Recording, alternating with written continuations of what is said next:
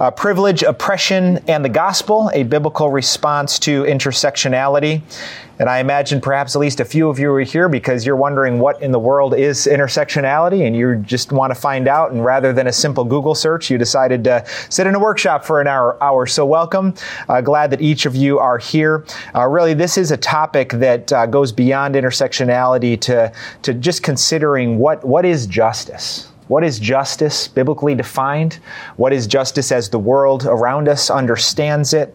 Uh, how can we process these things in a God honoring and, and word centered way? That's my, my burden for this topic. And as I did yesterday with my workshop on transgenderism, I do just want to show some appreciation for the THM program here at DBTS, uh, which I was part of from 2017 from 2020.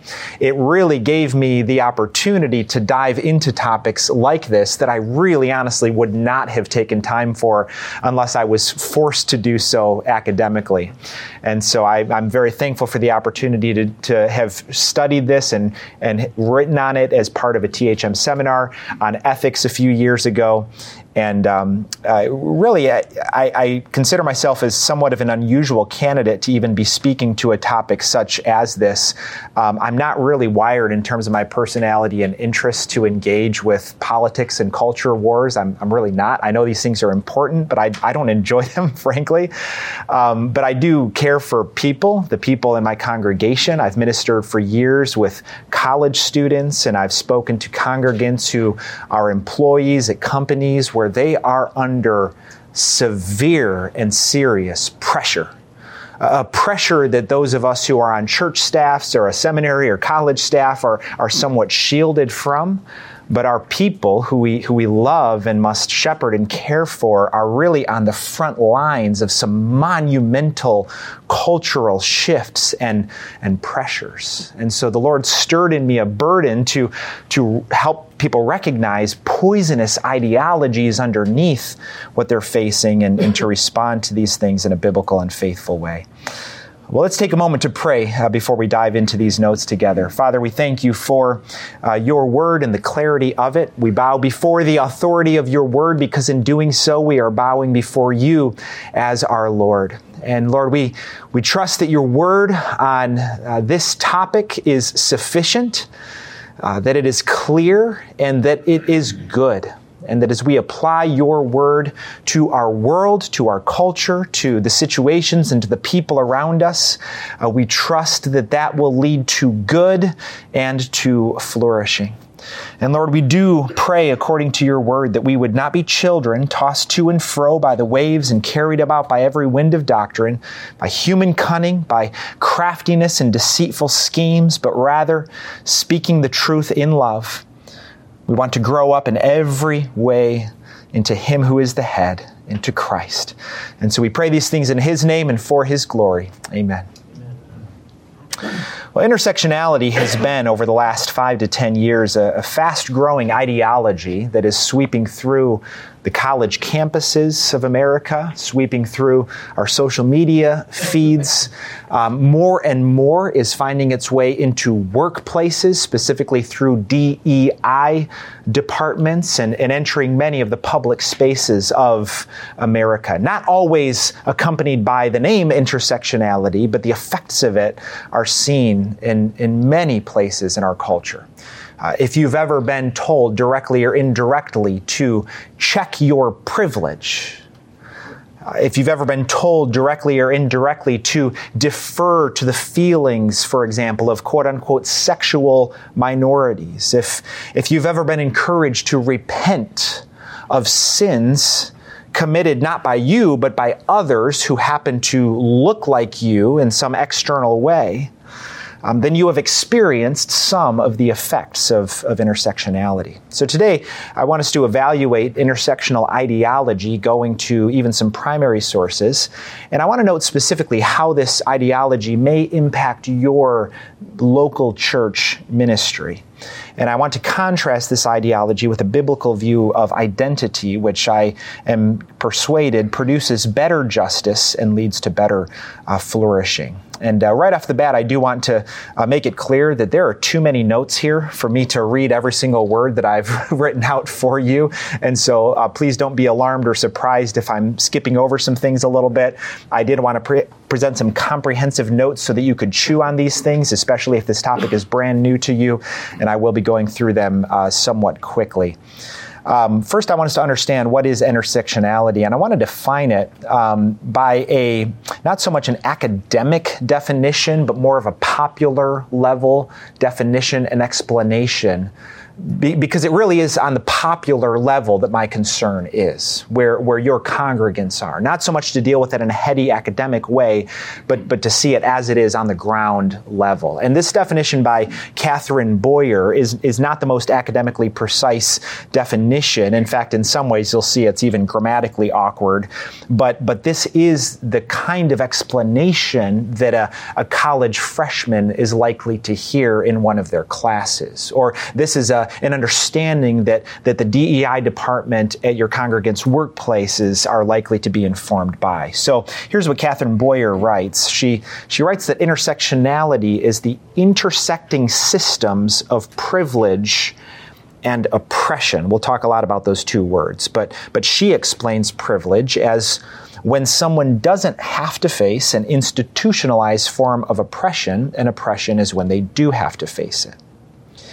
She says people can be oppressed and privileged in many different ways. Most commonly, you hear about gender, sexual orientation, or race.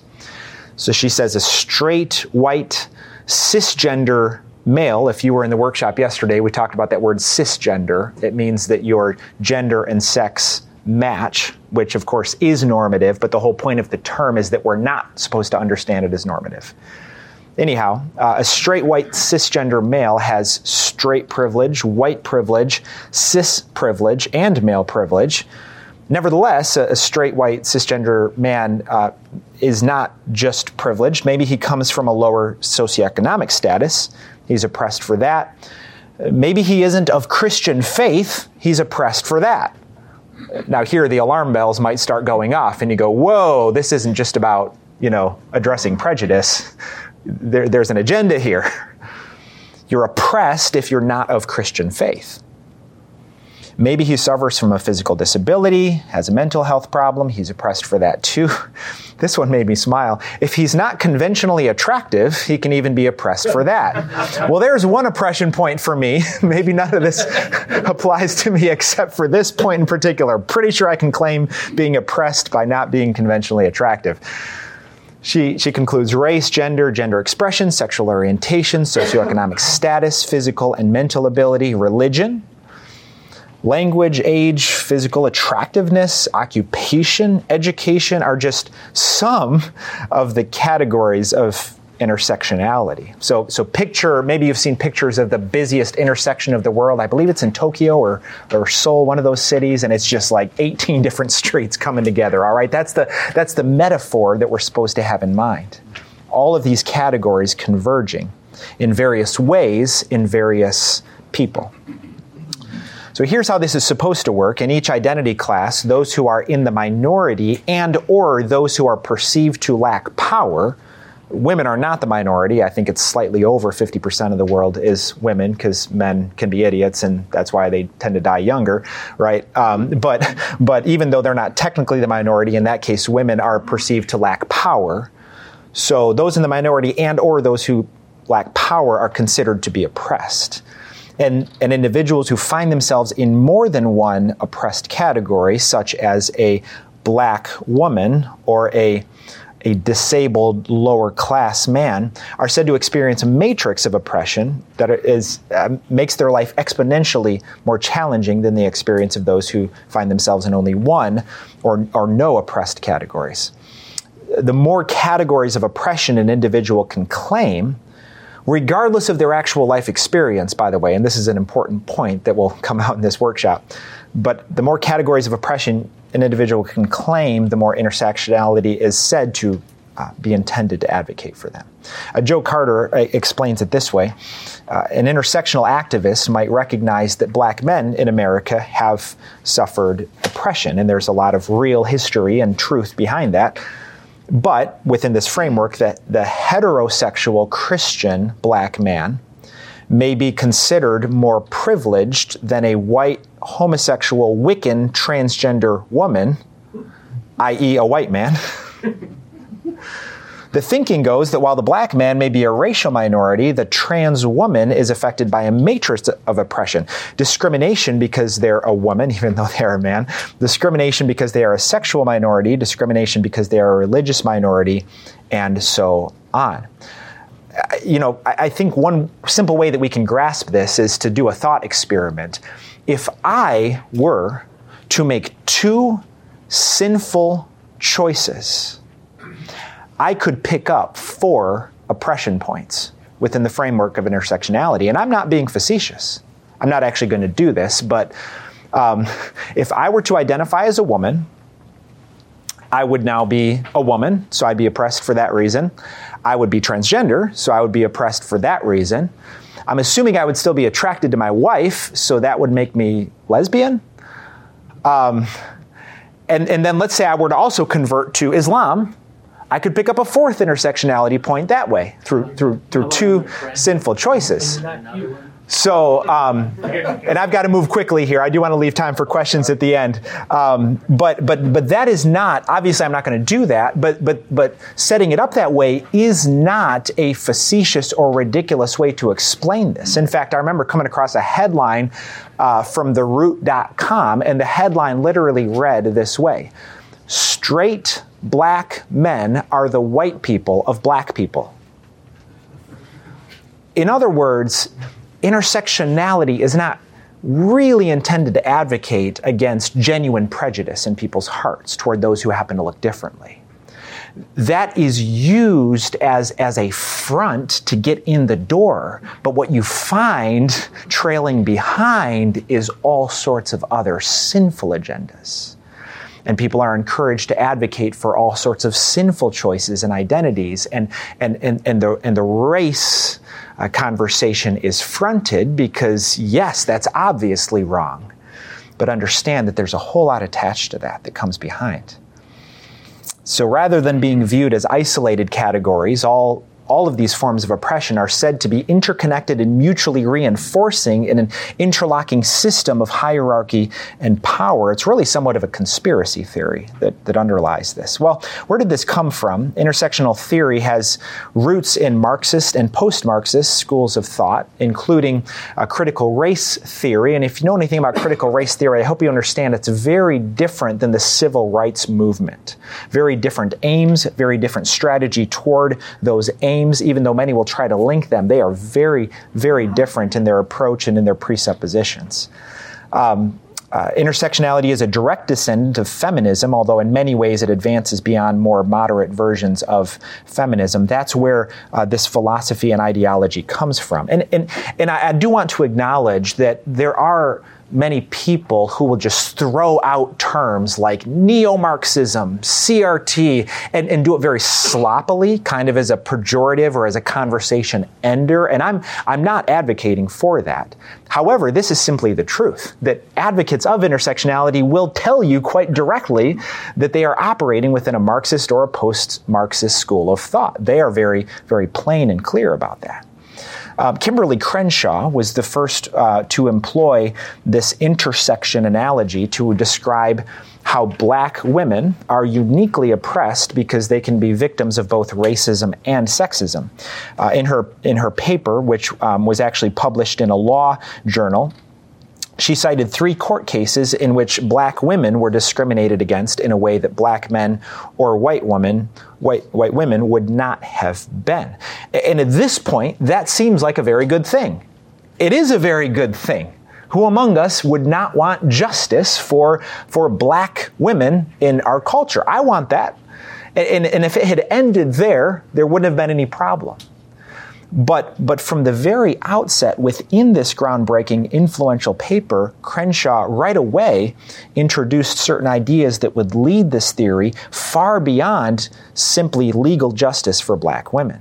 She indicated that layers of oppression should apply as well to class, physical ability, and notably, sexual preference and identity.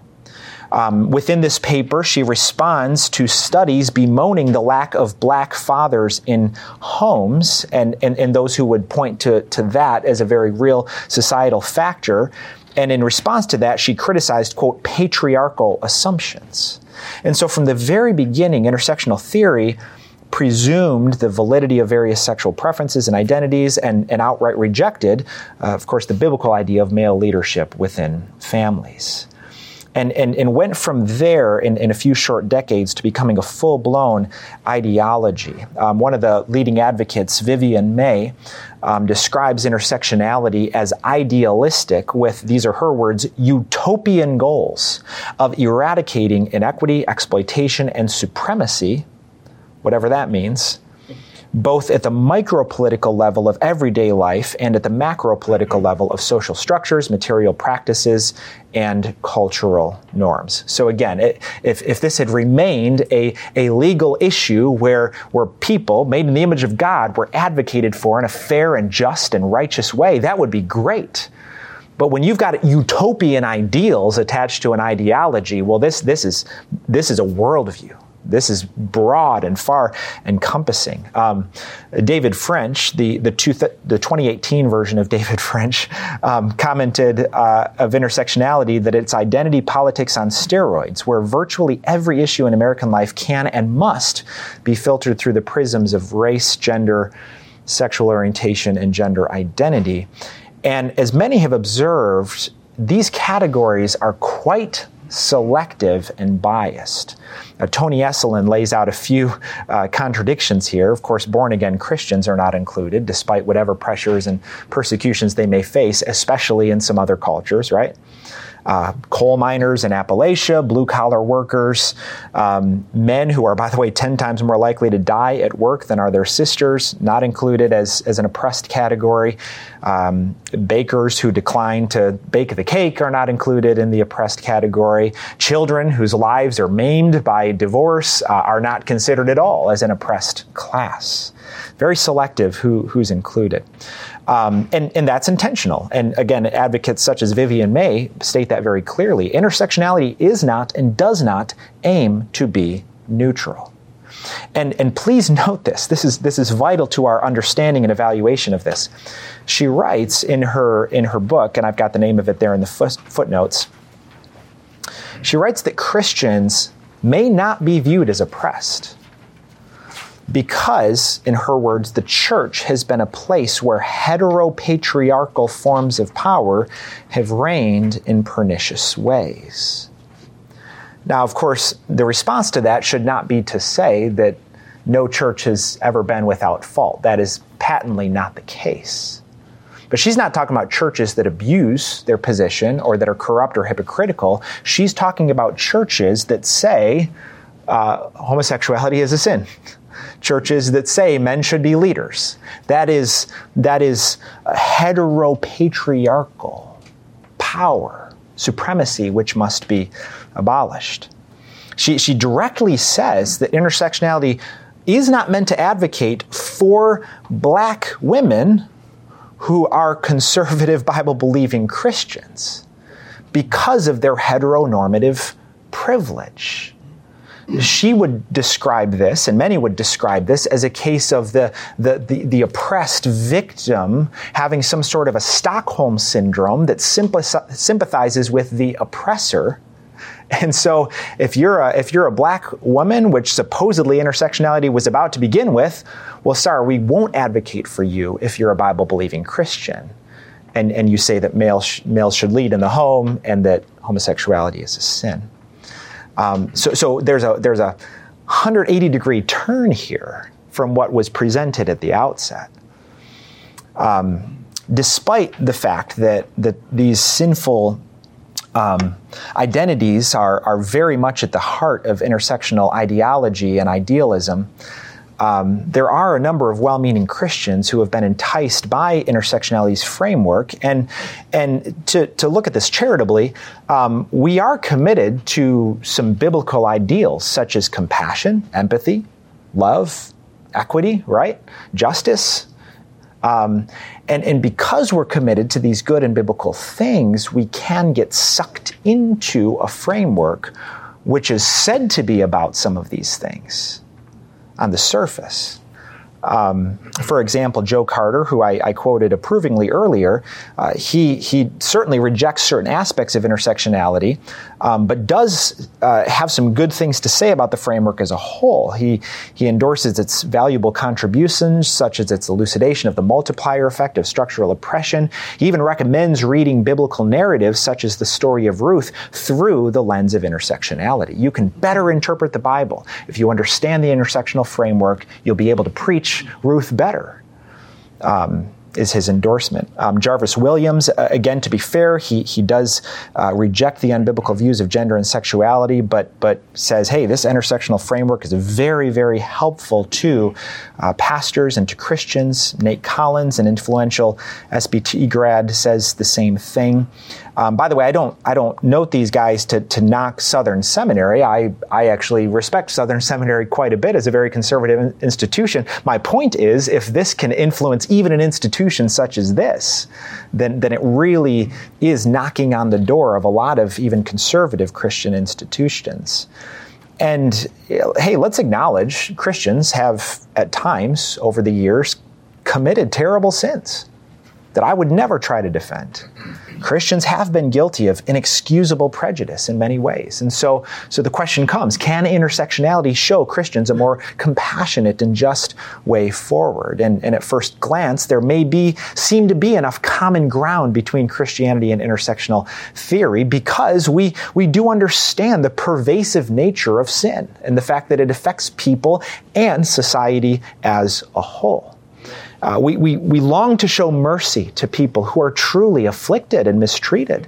Uh, we, we should oppose injustice of all kinds. And, and we want to oppose hatred, mistreatment, um, there can also be a pragmatic temptation, by the way, to latch onto frameworks such as this. I've actually heard Christians say, well, this is the wave of the future. And churches that are not open to latching onto what they seem to be, what they would say to be legitimate aspects of intersectionality and surrounding ideologies, if we don't latch onto that in some way, we will become irrelevant because this is the wave of the future.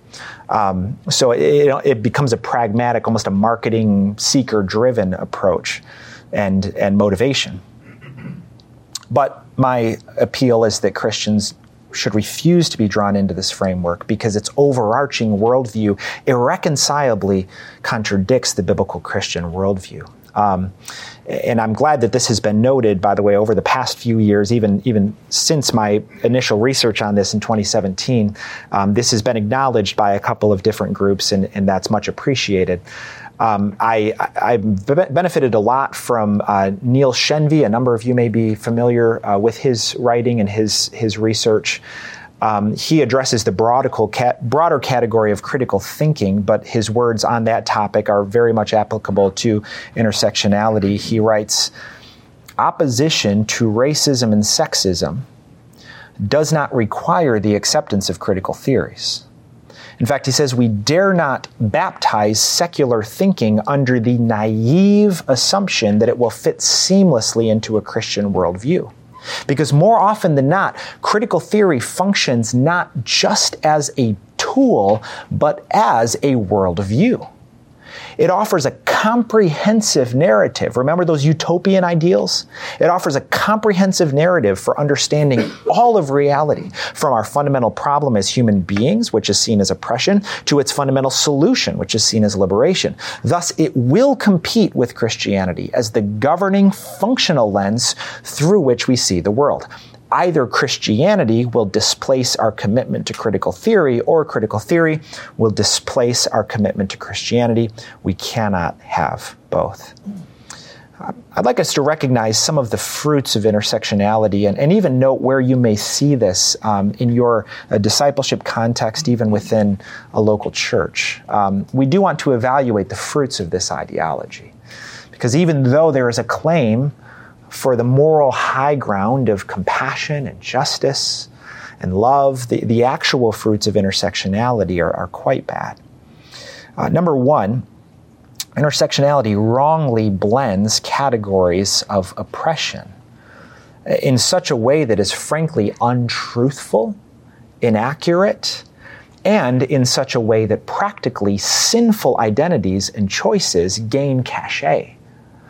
Um, consider that within intersectionality's list of oppressed groups, even if you go back to the Catherine Boyer um, explanation, some categories are fixed and others are not.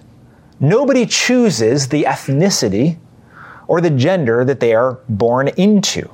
Nobody chooses to be born with a physical or mental disability. And of course, to be hateful uh, for any of those reasons, of course, is wrong.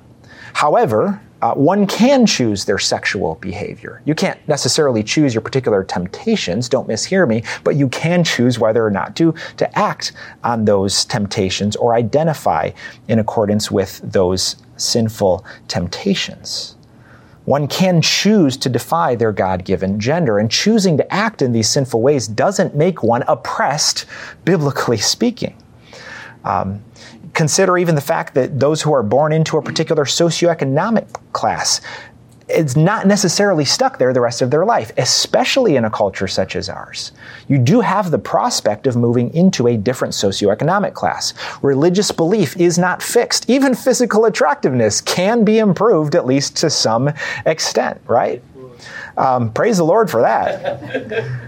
Um, new languages can be learned, occupations may be chosen and changed. To, to, treat these various categories and groupings as if they were all parallel is, is simply not a truthful way to view the world. Now, consider the fact that this may come into uh, the local church. Um, racism, uh, of course, def- and we know racism has actually been redefined, but I'm speaking of it simply as prejudice based on someone's skin color or background. Uh, racism and homosexuality are both sins. Amen? But there can be a tendency sometimes to speak very boldly and harshly against racism and to speak very sheepishly against homosexuality. Remember the whole line about God whispers about those sins?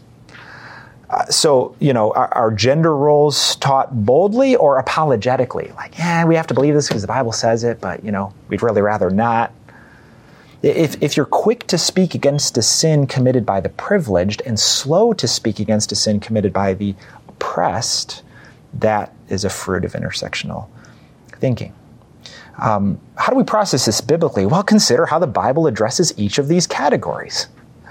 Um, is this group oppressed? What would that look like? How is that defined biblically? And what would justice look like, biblically speaking? For example, um, yes, in countless situations, women have suffered abuse at the hands of sinful men. Um, and Christians should unequivocally condemn that abuse. This does not mean that we should deny the complementary differences in design that God has, has designed or explain away the scriptures which reserve certain leadership roles for men.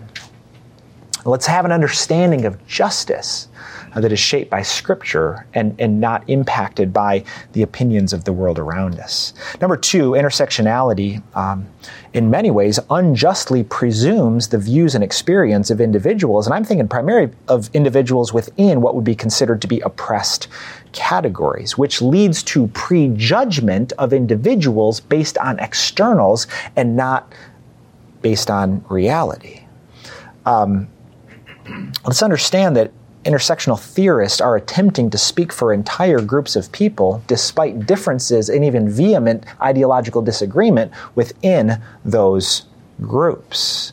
A, a very, I guess, a popular level, very simplistic example of this would be the comment. I, I believe it was Biden when he was a candidate said something like, you know, if you don't vote for me, you're not really black, right? And that's a very simple example of what is being talked about here. Uh, well, who gets to decide that? It's a ridiculous statement, but he appointed himself as a spokesperson, actually, for a, an identity category in, in which he was not even a part, but, but there's an ideological agenda that's that's involved here. Um, here I quote Helen Pluckrose, who is uh, uh, in many ways very different from my perspective. She um, she's a bisexual atheist. Um, but she has strong criticism for intersectionality. She explains that most women are not any kind of feminist. Most people of color are not scholars of critical race theory. Many LGBTs are indifferent to queer theory, and disabled people are not particularly likely to consider this part of their political identity. It is misguided to assume that by listening to intersectionals, we are listening to women, or people of color, or LGBTs, or the disabled. We are, in fact, listening to a minority ideological view dominated by people usually from an economically privileged class ironically who have had a university education in the social sciences and or the necessary leisure time and education to study intersectionality critical race theory queer theory and critical analyses of ableism. I believe I've heard her say in another context intersectionality is really a, a prime example of, of a first world problem. Again, this isn't to deny real injustices and prejudices that take place, but this is usually, uh, uh as a broader worldview, something come up by people who have the luxury. to, to invent uh, issues that in many cases aren't actually based in reality um, well, how can this this fruit come into the local church? Um, I think we can have a tendency to to cater to pander based on externals. Is there a tendency to think that those who the world would consider to be disadvantaged to never be at fault? Or to think the advantaged are, are always at fault. It's very interesting when I consider Leviticus 19:15. And of course, the Bible has a lot to say about love for the poor, being generous to the poor, amen? But but we are not to see the poor as people incapable of sin or wrong. And biblical justice evaluates a situation and an individual without regard to those social categories. You shall not be partial to the poor or defer to the great. Of course, there can be a temptation that direction as well. But in righteousness you shall judge your neighbor. And so, to, to process this biblically, we, we want to follow Paul's instruction to regard no one according to the flesh. To not go into a relationship with someone assuming things about them based on how they look. What's important in those cases is to listen to not bring any kind of presumption in, but to listen, to get to know the person as a person, as an individual made in the image of God. And recognize, of course, I hope, I hope to not be misunderstood in this workshop, that in some cases, how they look or the background they have come from has led to some very real and some very bad experiences in their lives. None of this is intended to be dismissive to those very real situations and experiences. I've got a dear uh, brother in our church who uh, it's just been a real joy to, to mentor him and be his brother in Christ over the years. Comes from a very different background than I did, looks very different than I do. And, and when he talks about the, the, the, many experiences he has had of, for example, being followed through a convenience store, and perhaps that's linked to, to the color of his skin or his hairstyle or, or the, the clothes that he's wearing, I'm not going to be dismissive of that. I'm going to be sympathetic and listen, and I'm sorry that that happened to you. Um, but but I'm, I'm not motivated to say, well, because of those experiences or because of externals, you must identify perpetually as a helpless victim. No, I want to empower him to take advantage of every opportunity the Lord providentially brings his way to fully use the wonderful ways that he is gifted to bless those around him. And so, so, so this, I believe, is, is how the Bible would have us engage with people, not to view them primarily in terms of the categories into which the world places them, but viewing them according to biblical anthropology and evaluating them according to their actual choices and actual experiences not judging people by the content of or by the color of their skin or other externals, but, but according to the content of their character, judging not by appearances, but judging with right judgment, as Jesus said. Number three, um, Intersectionality tends to uh, shame and silence those who are considered privileged for, for whatever uh, reason. Um, and, and again, it is undeniable that there are certain blessings and advantages which will tend to fall upon certain groups of people within a society. The majority culture, for example, within a nation, will typically enjoy certain benefits and be more likely to avoid certain prejudices. If you've ever traveled internationally and spent significant time in other countries, other cultures, you have experienced this to be the case. And it's good to be aware of this and to be sympathetic in this way. But, but the problem at the heart is not having someone having privilege. And that really is a misleading term, right? Uh, you know, privilege really should be understood to be it is an undeserved blessing. It comes from the hand of God, and, and it gives the responsibility to steward that opportunity and that positioning that God has providentially endowed. The problem is, is not privilege itself, but abusing privilege, misusing privilege. It, privilege will not necessarily lead to oppression if those individuals with power are using their opportunity to love and help others. And again, I use the example of male leadership. If a patriarchal husband is loving his wife and children, if he is leading them in a strong and selfless manner, that is a good and wonderful thing. And yes, there are instances where several men have failed in that role. The answer is not to rebuke the collective, men in general, and smash the patriarchy. The answer is to rebuke those individuals who miss the mark and fail to steward that opportunity for the glory of God. Um, within this worldview, of course, checking your privilege is one of the most common phrases that comes out of this worldview. And, and what, what checking your privilege looks like is, is not just being cautious not to misuse your power. It, it's really you close your mouth and you give deference to those who are considered to be in oppressed groups. If you're outside an oppressed identity group, you are expected to remain silent and listen. And then, once you have listened for long enough, um, to those who are ideologically approved to speak for that group, then you are to act as an ally simply parroting the supposed perspective of that identity group and not bringing your own thinking or evaluation to the situation. Fredrik deBoer, um, I, I appreciate his term for this. He calls this the politics of deference. It's a theory that suggests that people have a duty to suspend their critical judgment and engage in unthinking support of whoever claims to speak for the movement against racism and sexism. In real time, the marketplace of ideas has become monopolized by self appointed spokespeople for the oppressed. And, and again, I think this fruit can come into the church in some ways. We can have a tendency to dismiss a perspective merely because it's stated by someone who is perceived to be privileged, or to elevate a perspective not on its own merits, but because it is stated by someone who is oppressed and even while I would acknowledge that it is important to be understanding and listening and sympathetic to the real experiences that people have gone through, um, truth is truth regardless of who speaks it. I've actually heard it said by some Christians that the Bible can't fully be interpreted properly by those who are privileged, that you actually need the help of those who are oppressed, again, because of an external category, not because of actual experiences. But you need the help of those who are, are classified as oppressed in order to understand the Bible properly. And, and this is where we are veering sharply into postmodernism and failing to understand that truth is truth and God's truth can be received and understood um, by, by any person who is submitting to uh, the Spirit's leading in their life. Number four, intersectionality uh, promotes perpetual victimhood and grievance. Um, the, the term the oppression Olympics has been used of intersectionality.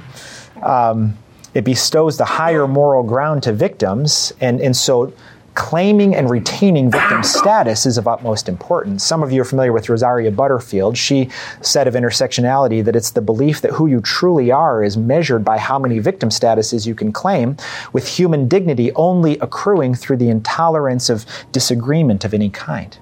A Jewish writer, uh, Bari Weiss, calls intersectionality a kind of caste system in which people are judged according to how much their particular caste has suffered throughout victory history. Victimhood is the intersectional way of seeing the in the intersectional way of seeing the world is akin to sainthood. Power and privilege are profane. And unless you think this is some sort of far right talking point not based in reality. Again, it can be very eye opening to read the stories of those, including those who don't claim to have any connection to the Christian worldview. Those who have journeyed into transgender identity and have done so not because of a, a, a, real gender dysphoria that's deep within their psyche, but because uh, it gains social advantage for them to identify in such a way. There was a, one particular detransition story that was read very broadly because it was actually tweeted out by Harry Potter author J.K. Rowling. Um, and it's a, a, young lady named Helena who gives her story. You can look it up. I, I think it's called um, By Any Other Name, is the, the title of the, the article, and uh, the author's name is Helena. And she tells the story of her journey, her temporary journey into transgender identity and then coming coming back from that a few years later. But she she lays out very plainly, and again, I don't I don't think she's a Christian or would would identify as such in any way. But she states that part of her journey toward transgender identity was that she was within a subgroup of teenage girls, both in person at her school and through a website called Tumblr, which was popular 10, 15 years ago. And within that world, she was seen as oppressive and had no voice because she was a white girl, privileged white girl. She was, they would term a girl like her cishet, cisgender, heterosexual. And, and you're also white. So, so you don't have a voice. You are meant to kowtow, you are meant to pander, and, and those higher on the social totem pole are those seen to be oppressed. And she literally writes in this article that, that she reasoned and said, hey, if I identify as transgender, I will gain cachet among my peers. That was literally her motivation. And so when she came out and said, I'm actually a boy, there was all kinds of sympathy, all kinds of attention. People were finally listening to her and lauding her and saying, Oh, how's it going? You're so oppressed. How can we help you? How can we applaud your journey? Uh, it, it, and, and, that's just one small snapshot of the social contagion that is sweeping young people in our nation. And it's because of this promotion of pseudo victimhood and perpetual grievance, which, of course, is the opposite of empowerment, which actually helps people. Uh, Jonathan Haidt's comment is that this new moral culture of victimhood fosters a moral dependence and an atrophying of the ability to handle small interpersonal matters on one's own. It creates a society of constant and intense moral conflict as people compete for status as victims or defender of victims. This is why we've seen the explosion of concerns about microaggressions combined with demands for trigger warnings and safe spaces. Again, none of this is to deny that we live in a fallen, sinful world and genuine injustices take place every day. Um, and, and, by the way, it is vital that we understand this, though, in biblical categories. I, I, don't really have a lot of time to spend on this, but I do want to point to footnote 36 and uh, a very helpful study that Kevin DeYoung did as he simply explored exegetically the major justice passages in the Bible and draws some conclusions about how the Bible frames the word justice and the topic of justice in contrast to the way that the world around us understands that. Justice is a very real issue, but keeping entire groups simply based on externals in a perpetual state of victimhood and grievance hinders those who are in those groups from maximizing their opportunities. And, and even in the local church, I think we can perhaps be tempted to coddle or expect less from those who are in oppressed classes, again, regardless of their actual life experiences rather than giving them the dignity of saying, You are made in the image of God. You are gifted to be a blessing to those around you for the glory of God and to fully lean into that with full expectations of a Christian. The Bible calls Christians, regardless of their background or, or things they've struggled through, to take responsibility for their lives. Galatians 6 5, each will have to bear his own load. Now, of course, there is sin that surrounds us and the effects of sin, which is why we should so, show mercy to those around us, as the Good Samaritan and the early church exemplified. Uh, Galatians 6 2 says, Bear one another's burdens and so fulfill the law of Christ. I love the balance of Scripture. Take responsibility for your life and give others a hand as well. Um, uh, whether a person is a steward of five talents or two talents or one, everyone is called to use their God given gifts to bless others. And, and empowering Christians in this way, regardless of their societal categories, is, is the way forward. And I do want to uh, conclude here by pointing to the gospel as really the best way forward. Um, this is, in some ways, a common grace issue, a natural law issue. This is why there's actually a lot of common ground with even unbelievers on this topic because they can borrow enough from the Christian worldview to recognize the problems in it. Um, but the gospel is really the most, the, the best uh, way forward. Um, and it's it's been interesting for me to note as I've researched this how many people have made the comparison between intersectionality and and a full blown religion. Andrew Sullivan, who is certainly no conservative Christian, uh, notes this about intersectionality. He writes, It posits a classic orthodoxy through which all of human experience is explained and through which all speech should be filtered. Its version of original sin is the power of some identity groups over others. To overcome this sin, you need first to confess, i.e., check your privilege, and subsequently live your life and order your thoughts in a way that keeps this sin at bay. This sin is understood to go so deep into your psyche, especially if you are white or male or straight, that a profound conversion is required, usually called becoming woke. That's the moment of conversion but Sullivan notes the only thing this religion lacks is salvation. Life is simply an interlocking drama of oppression and power and resistance ending only in death. The gospel is a much better way forward. It stands in stark contrast to intersectionality. It provides a better hope and true healing for those who have been hurt. Um, the gospel provides the best identity that we could possibly have and the best foundation for unity that people could possibly have. You are a chosen race, 1 Peter 2 9 says, a royal priesthood, a holy nation, a people for his own possession. What other identity could even come close to the glory of the identity of being in Christ? This is why Paul writes in Galatians 3:28, there is neither Jew nor Greek, there is neither slave nor free, there is no male and female, for you are all one in Christ Jesus. Now, of course, we understand in reading that verse is that Paul was not saying that there are not real life realities attached to the fact that you're either a Jew or a Greek, a man or a woman, slave or free. He addresses how to faithfully operate within each of those categories elsewhere in his writings.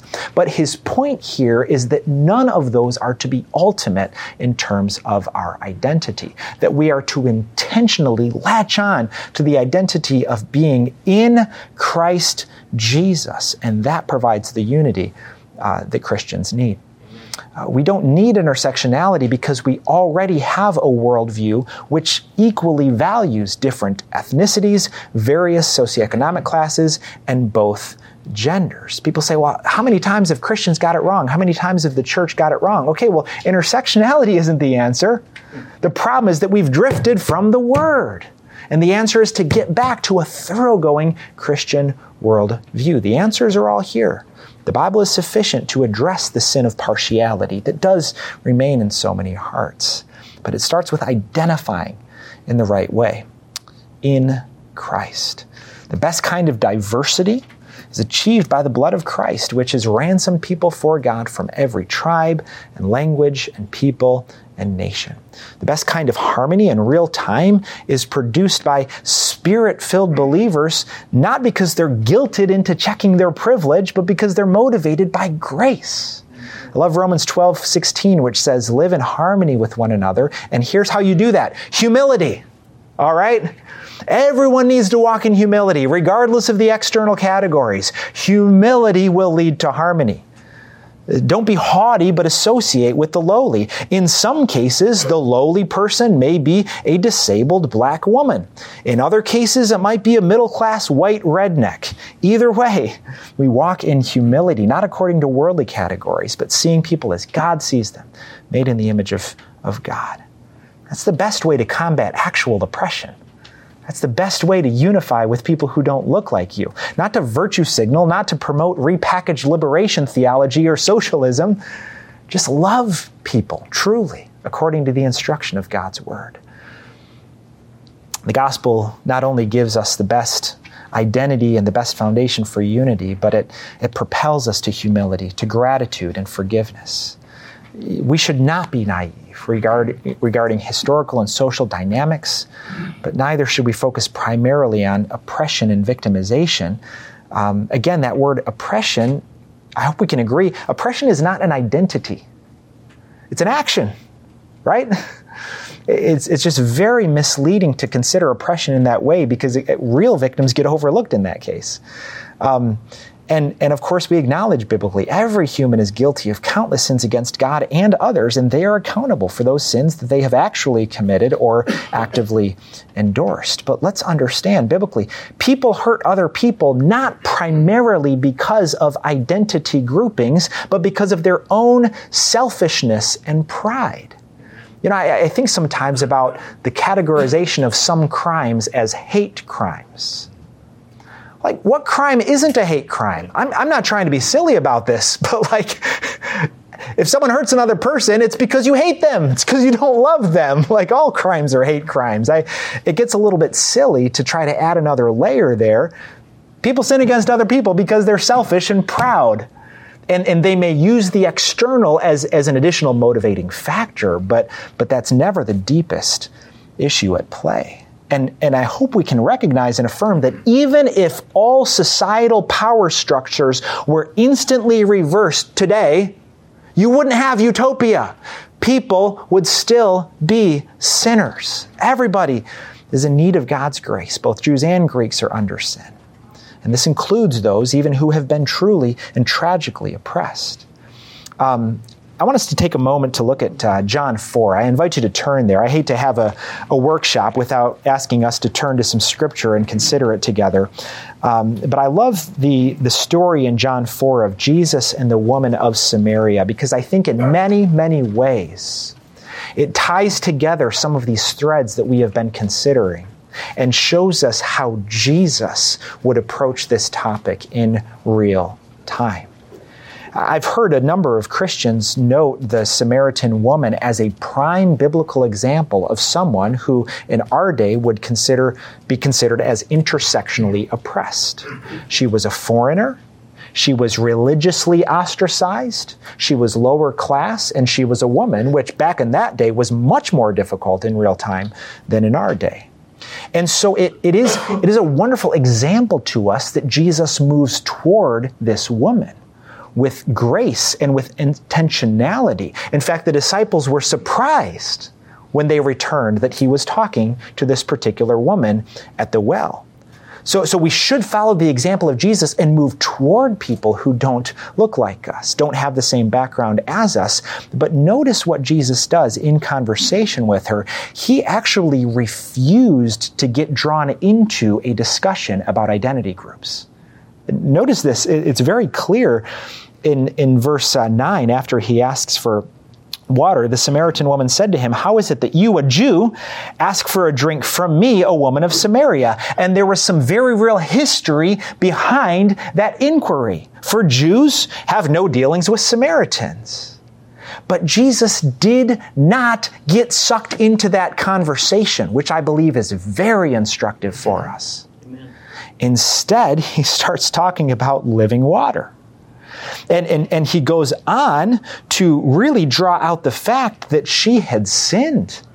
Uh, we, we all know the pointed question, you know, hey, can you call your husband here? Well, I don't have a husband. Yeah, you've had five husbands, and the one you're with now is not your husband. He deals with her as an individual and as a sinner in need of grace. And then he reveals himself to her as the Messiah, as the Savior. Now, let's again do a thought experiment here. Let's just say Jesus had done in this moment what is advocated by intersectionality and even by Christians who are trying to bring in intersectionality into the church. Imagine how this conversation would have gone. The woman says to Jesus, How is it that you, a Jew, are, are, are with me, a Samaritan? Don't you know the history here, the history of hatred and bigotry and oppression? Imagine if Jesus said, Well, you are right about that. And before we talk any further, I just want to acknowledge the stolen land that I am standing on, and I want to give deference to that, and I want to apologize for my ancestors and the part that they had in that, and I want to apologize just for everything that men have done to harm women and everything we Jews have done to harm Samaritans, and I just want to want to get that out there. How can I advocate for you and be your ally as as someone who has been oppressed in this myriad of ways in this intersection? Jesus didn't go that direction at all. He went to her as an individual. He respected her as someone made in the image of God. He was aware that she had a sin problem which could only be solved if she would acknowledge that and own her sin and oppressive behavior. And I think this is very, very, very instructive for us in real time. Don't you love the sufficiency of God's Word? For every topic, the relevancy of it. Lesslie Newbigin wrote, Before the cross of Jesus, there are no innocent parties. His cross is not for some and against others. It is the place where all are guilty and all may be forgiven. There's a reason people were surprised when, when, when the tax collector was included among the disciples, right? It's, it's not that these aren't real cultural issues, it's that the gospel transcends these things. Um, so, my conclusion here is that uh, this worldview of intersectionality, although it does borrow inconsistently from Christian ideals, it is incompatible with biblical ethics. And, and my desire for God's redeemed people um, is that we would enjoy uh, the unifying, humbling, forgiving, empowering grace of the Lord. There is something very beautiful about coming together with those who don't look like you, who don't share your background or your experiences, but coming together with those people at the foot of the cross to serve the Lord together, to worship the Lord together. It is a beautiful thing. And that's why I'm passionate about this topic. I could care less about culture wars. I'm passionate about this topic because I don't want Christians to be divided. I want Christians to be able to come together at the foot of the cross and not allow those worldly ideologies and agendas to stand in the way of that. Because even though intersectionality and related ideologies claim to unify, in real time they do nothing but divide. And the gospel does the opposite. I want to conclude by reading from Colossians 3, which again I think has so much relevancy for this topic. Paul said, Here, at the feet of Jesus. There is not Greek and Jew, circumcised and uncircumcised, barbarian, Scythian, slave, free, but Christ is all and in all. So let's be active in response to this. Put on then as God's chosen ones, holy and beloved, compassionate hearts, kindness, humility, meekness, and patience, bearing with one another. And if one has a complaint against one another, forgiving each other. That's a word you're not going to hear in books on intersectionality. As the Lord has forgiven you, you also must forgive. And above all these, put on love, which binds everything together in perfect harmony. Let the peace of Christ rule in your hearts, to which you were indeed called in one body, and be thankful. The biblical ethic is, is just so much better than anything the world has to offer. I do want to note this workshop was based on a Fuller uh, Journal article that I wrote. If you want to access it, there's a URL there. You can email me for a copy. And I do want to make uh, just a quick recommendation if you want to uh, read a book length treatment of this topic. Um, the book by Thaddeus Williams. I'm sorry I didn't include it in your notes, but you can write this down if you'd like. Thaddeus Williams is the author. He's a professor at Biola. And he wrote a book a few years ago called Confronting Injustice Without Compromising Truth. It's one of those books where I wouldn't agree with every last word, but I think on the whole, he treats issues of justice very, very well biblically, considering real data and history. He's very even handed. He's not unnecessarily obnoxious, nor does he cater uh, to, to those who are completely out of line biblically. I think it's a good, good treatment of this topic, Confronting Injustice Without Compromising Truth uh, by Thaddeus Williams.